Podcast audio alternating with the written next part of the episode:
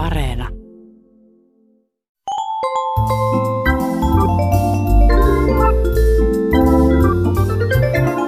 Aristoteleen kantapää. Ohjelma niille, joilla on äidinkielellä puhumisen lahja kuin vettä vaan. Mielikuvitusystävienkin kanssa voi käydä kielellisiä keskusteluja. Kuulijamme nimimerkki Lars Leevi lähetti meille otteen Helsingin Sanomissa huhtikuun lopulla ilmestyneestä Lassi ja Leevi-sarjakuvasta. Stripissä Lassi toteaa ystävälleen Leeville näin. Viikon sitaatti. Minusta on hauska verbiä, sanoja. Nimimerkki Lars Leevi jatkaa. Leevin ihmettelyyn Lassi selittää. Muuttaa adjektiiveja ja substantiiveja verbeiksi. Ennen pidettiin kokouksia, nykyään kaikki vaan kokoustavat. Sekin sana on verbitty. Verbiminen kummallistaa kielen. Leevin kommentti taitaa kiteyttää omankin ajatukseni. Jos oikein yritämme, kielestä voi vielä kehittyä tehokas este ymmärtämiselle. Lisää tätä sarjakuvallistamista, niin tylsät asiat menevät ja tulevat hauskasti perille. Näin on. Jos uudissanojen johtaminen johdosten avulla kuulostaa tylsältä, niin aina kannattaa alkaa verbiä.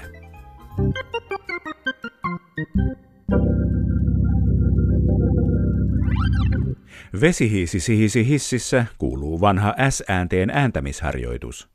Sanan vesihiisi puolesta loru voisi olla ikivanha, koska vesihiisi on etenkin pohjanmaalaisessa ja itäsuomalaisessa kansanperinteessä tunnettu järvissä, joissa ja lammissa asuva pelottava olento. Risto Pulkkisen ja Stina Lindforsin suomalaisen kansanuskon sanakirjan mukaan vesihiidellä on ihmisen vartalo, mutta mustat, rumat ja viiksekkäät kasvot – Hissisana tulee ruotsin sanasta his, ja se ilmestyi suomen kirjakieleen ensimmäistä kertaa vuonna 1874 Elias Lönnruutin sanakirjassa muodossa hissivärkki. Suomen ensimmäinen sähköhissi rakennettiin Helsingin säästöpankin taloon vuonna 1891, joten ainakin noista vuosista saakka S-äänettä on saatettu harjoitella vesihiiden hissimatkan kuvauksella.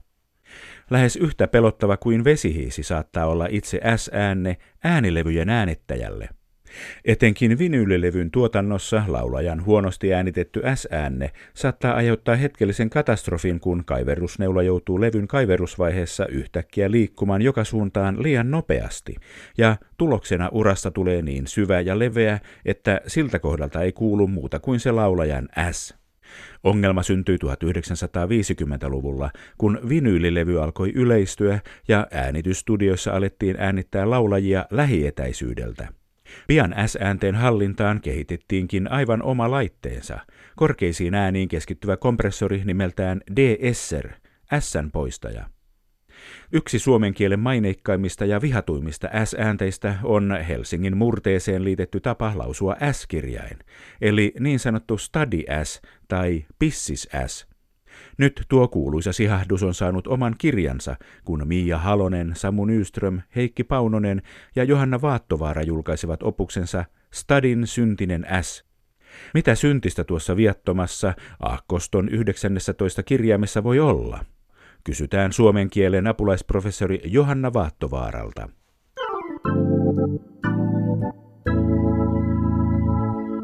Stadin slangi ei taida olla ainoa helsinkiläisen puheen ominaisuus, johon on kiinnitetty kielteistä huomiota. Tampereen yliopiston suomen kielen apulaisprofessori Johanna Vaattovaara. Se on ihan totta, kun on tutkittu sitä, minkälaisia mielikuvia ja käsityksiä helsinkiläispuheeseen liittyy – niin eri puolella Suomea toteutetuissa tutkimuksissa on toistuvasti havaittu, että kaksi ilmiötä tai piirrettä ylitse muiden on mä- ja säh-pronomiini ja niin sanottu helsinkiläinen tai stadilainen S tai city S, pissis S, siinä S, miten se milloinkin nimetään. Nämä on sellaiset piirteet, jotka yleensä helsinkiläispuheeseen kärkipäässä mielletään. Study S, onko se sellainen, mitä kaikki Helsingissä syntyneet lausuvat jotenkin eri lailla kuin muualla Suomessa asuvat? No tämä on semmoinen yleinen ajatus. Voi sanoa, että ei savua ilman tulta, mutta se on aikamoinen yksinkertaistus, koska oikeastaan kaikkialla Suomessa voidään kuulla hyvin monenlaisia S-äänteitä. Meillä on suomen kielen äänejärjestelmässä vain yksi sipilantti tai S-mäinen ääne ja sen voi ääntää hyvin monella tavalla.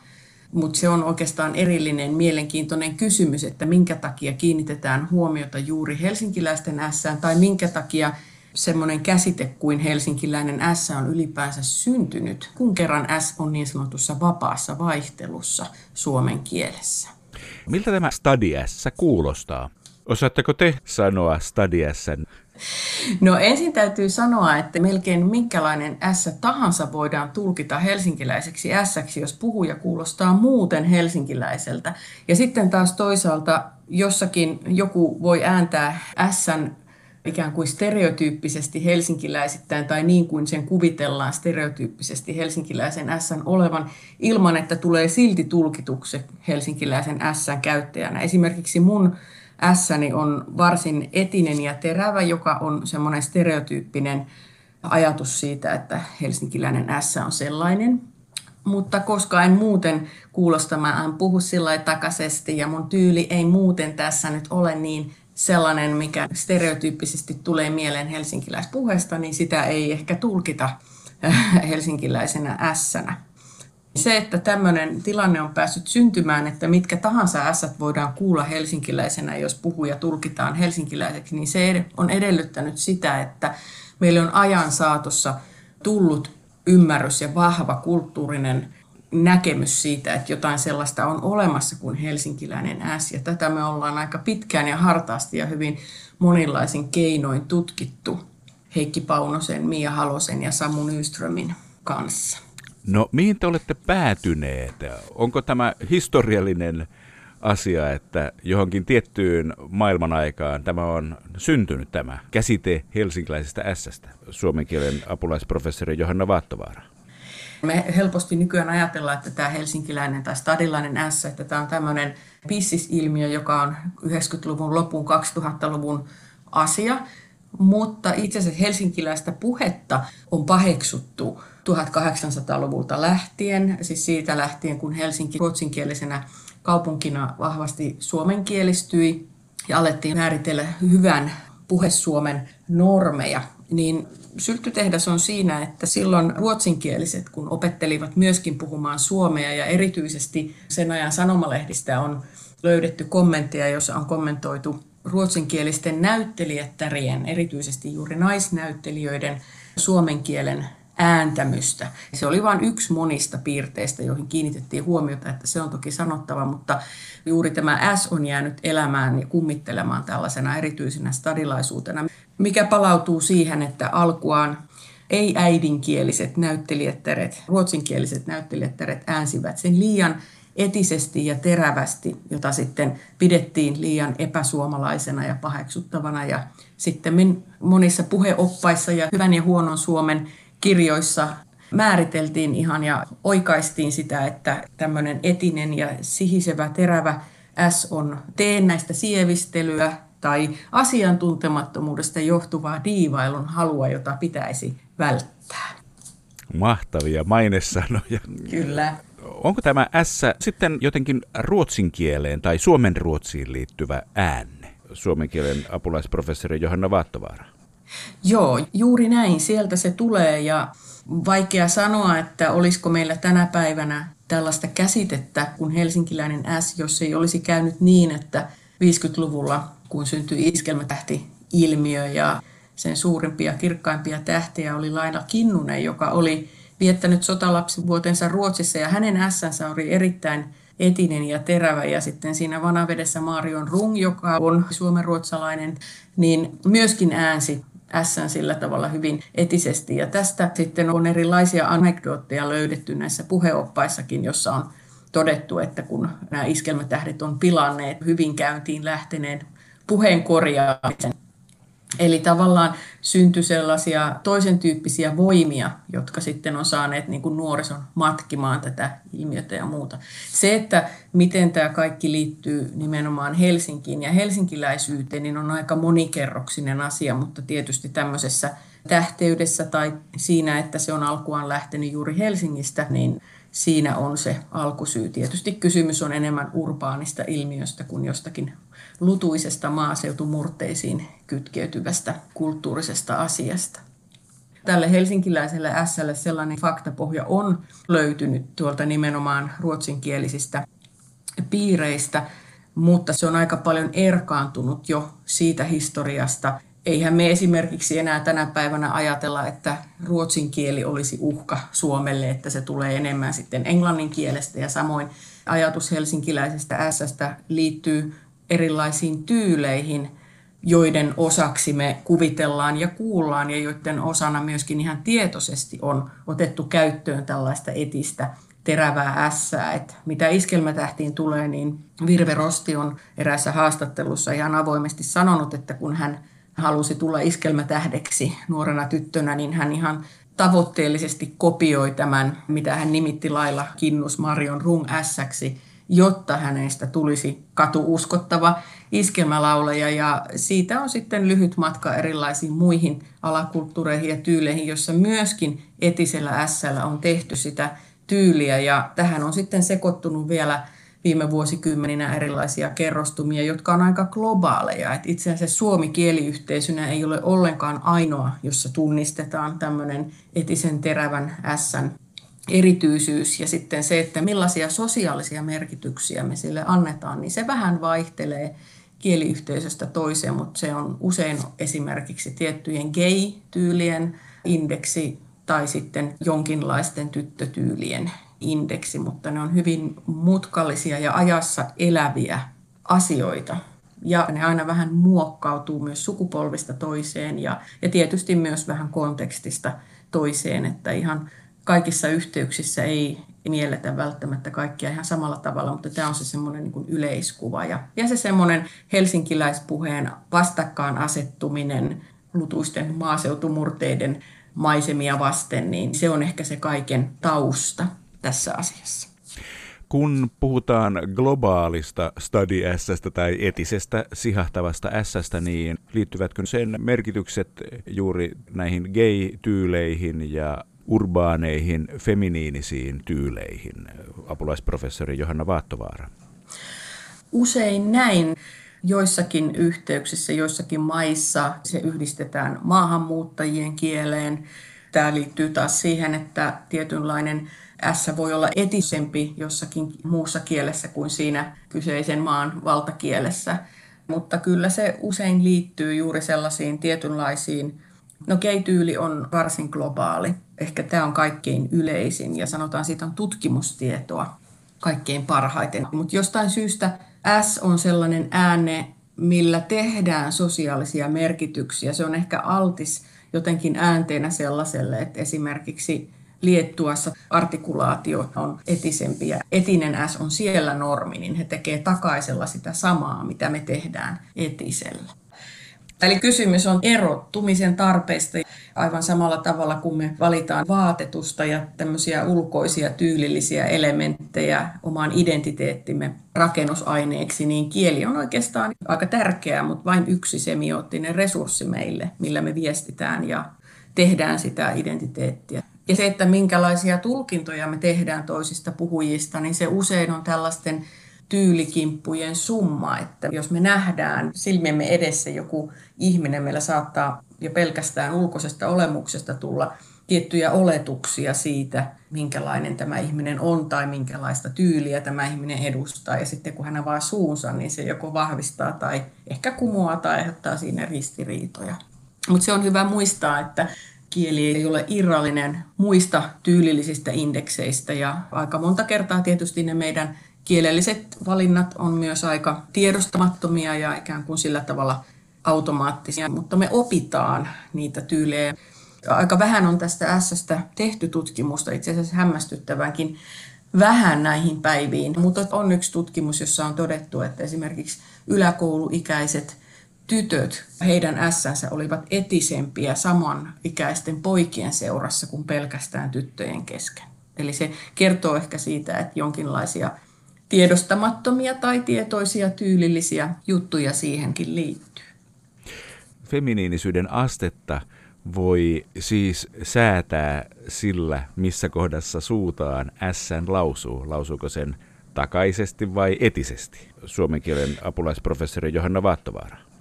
Joo, kyllä. Se on juuri näin S-käsityksiä yhdistää jollakin tavalla näitä tällainen niin kuin kyseenalainen tai jollakin tavalla paheksuttava feminiinisyys. Siinä on aina vähän sellainen jonkinlainen paheksuttavuuden tuntu niissä käsityksissä ja käsitysmaailmassa, jotka siihen liittyy. Siis jonkunlainen normista poikkeavuus johonkin suuntaan.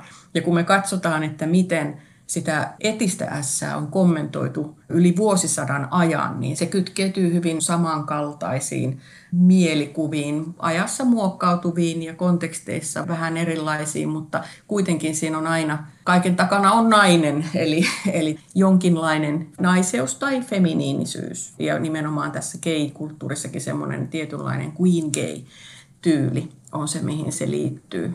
Neitimäisyys tai jokin tämmöinen. Onko S valikoitunut näistä kaikista äänteistä tai tämmöinen suhahtava ääne sen takia, että se kuuluu kauas? Se voi hyvin olla. Nyt täytyy sanoa, että mitä tulee näihin tällaisiin sosiaalisiin merkityksiin, niin se on täysin kansanvaltainen asia siinä mielessä, että kielihän uusintuu ja muuttuu koko ajan ja tosi paljonhan puheessa on kaikenlaista, mihin me ei koskaan kiinnitetä mitään huomiota. Se, että mihin se huomio kiinnittyy, se voi hyvin olla, että selitys on juuri tuo. Kun siis puhutaan Study Sstä, niin puhutaan vähän harhaanjohtavasti paikasta, kun tämä sihahdus ei liity välttämättä tuohon paikkaan mitenkään maantieteellisesti ajatellen. Juuri näin. Sosiolingvistit, samoin kuin maantieteilijät, on todenneet, että paikat rakentuvat kuvitelmissa hyvin paljon. Puhutaan tällaisesta paikkojen tai kielimuotojen kuvittelemisesta. Eli meillähän on mielikuva siitä, miltä savolaismurre kuulostaa tai peräpohjalainen tai helsinkiläinen puhe kuulostaa. Me konstruoimme mielessämme ajatuksen siitä, että millaisia ne puheenparet ovat ja mikä keskeistä myös, me kuvitellaan myös, että millaisia ne puhujat ovat. Eli meidän on vaikea pitää erillään ajatusta kielestä ja sen puhujista, että ne sekoittuu keskenään. Ja sellaiset arvot ja asenteet, mitkä me liitetään puhujiin, niin liittyy myös heidän puhumansa kielen tai päinvastoin, että ne kutoutuu sillä tavalla toisiinsa. Ja helsinkiläispuheeseen liittyvät mielikuvat on usein negatiivisia, koska meillä on syntynyt ja rakentunut ajatus jo yli sadan vuoden ajan, että helsinkiläiset on ehkä vähän ylimielisiä, kuvittelevat olevansa vähän parempia.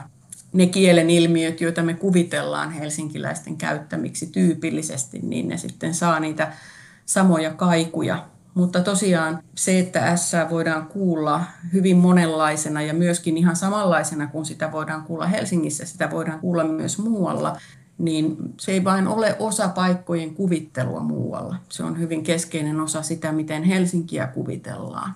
Ja hirveän hyvä esimerkki siitä, miten tällaisilla hyvin pienillä elementeillä tämmöiset sosiaaliset eronteot meidän mielissä voi rakentua aika isostikin ja aika pitkän ajan kuluessa. Aristoteleen kantapään yleisön osasto. Aristoteleen kantapään ystävä Pietu Kuopiosta löysi mainion uusioilmauksen, jonka takia on syytä jarruttaa ja pysähtyä tankkaamaan. Iltalehden artikkelissa pohdittiin taksiyritysten mahdollista veronkiertoa ja kerrottiin, että takseissa on tullut vastaan mobiilisovelluksia, joista saa pyyhittyä pois tiedot kyydistä senkin jälkeen, kun asiakas on saanut kuitin. Verohallinnon valvontajohtaja Myllyniemi toteakin haastattelussa, että kuitin saaminen taksin kuljettajalta ei siis välttämättä tarkoita sitä, että tällä olisi puhdasta bensaa tankissa.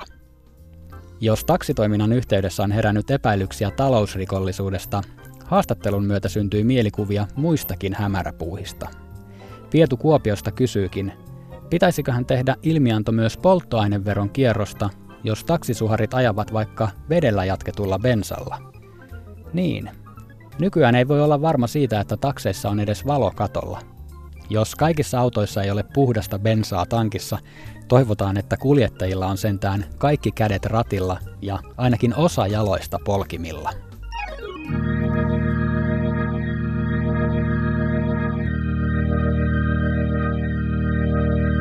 Kun kaikki on mahdollista, onko silloin mahdollista myös se, että kaikki on mahdotonta? Kuuleamme Topi K. löysi helmikuussa Iltalehden urheilusivulta filosofisen pohdiskelun aiheesta. Juttu käsitteli NHLn maalintekijätilastoja, jossa järjestys oli juuri muuttunut.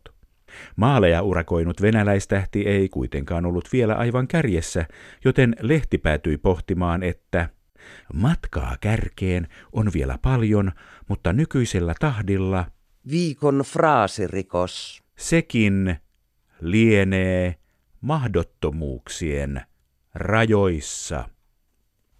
Kuulijamme Topi K. innostuu jatkamaan pohdintaa ihmisen perimmäisistä mahdollisuuksista. Voisiko samalla sanoa, että tällä pelaajalla on rajattomat mahdottomuudet mihin vain? Aristoteleen kantapään maalitilastofraasien ylin jäähyaition valvoja ei innostu mahdottomuuksien rajoista. Urheilutoimittaja on syyllistynyt räikeään poikittaiseen sanavalintaan, jossa oikea sana mahdollisuus on vaihdettu sen vastakohtaan. Rangaistukseksi määräämme hänet pukuhuoneeseen lukemaan suomen kielen perussanakirjaa, joka nykyään ilmestyy netissä nimellä Kielitoimiston sanakirja, mutta nettiä ei pukuhuoneessa voi lukea, joten lukekoon suomen kielen perussanakirjaa neljän ottelun ajan.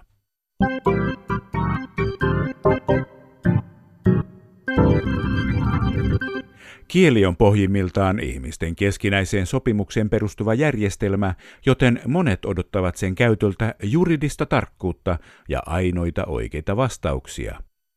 Kuulijamme nimimerkki Aikaansaaja kysyy seuraavaa. On ärsyttävää, että saada aikaiseksi on asiateksteissäkin usein kummallisesti korvannut vanhastaan ainoan oikean, lyhyemmän ja iskevämmän ilmauksen saada aikaan. Miksi ihmeessä? Ymmärtääkseni saada aikaiseksi oli alun perin vitsi. En kyllä edelleenkään ota vakavasti yhtäkään aikaiseksi saajaa.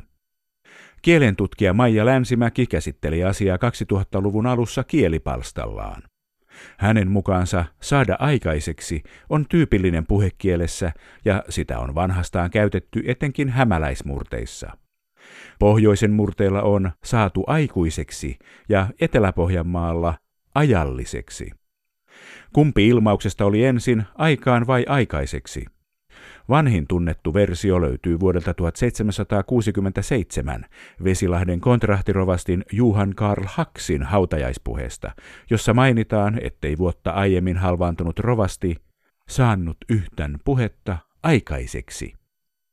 Länsimäki selvittää, että ilmaus saada aikaan merkitsee sitä, että jokin saadaan olemaan ajassa, eli syntymään. Samalla tavalla aikaiseksi tai ajalliseksi saatu on saatu olemassa olevaksi. Aikaiseksi versio istuu kielitajuun mukavasti siksi, että sama muoto toistuu samantapaisissa ilmauksissa saada valmiiksi, saattaa selväksi, tehdä ymmärrettäväksi. Niinpä Länsimäki päätyy siihen lopputulokseen, että kumpikin versio on oikein. Kirjakieleen on aikoinaan haluttu valita useista vaihtoehdoista vain yksi, ja tietenkin on päädytty nuorempaan versioon, jota ei niin paljon puhekielessä esiinny. Ehdotammekin, että saataisiin aikaiseksi ja aikaan ylitiukan tulkinnan väljennys, jossa kumpikin oikeakielinen muoto katsottaisiin myös kirjakieleen sopivaksi. Pysykää terveenä!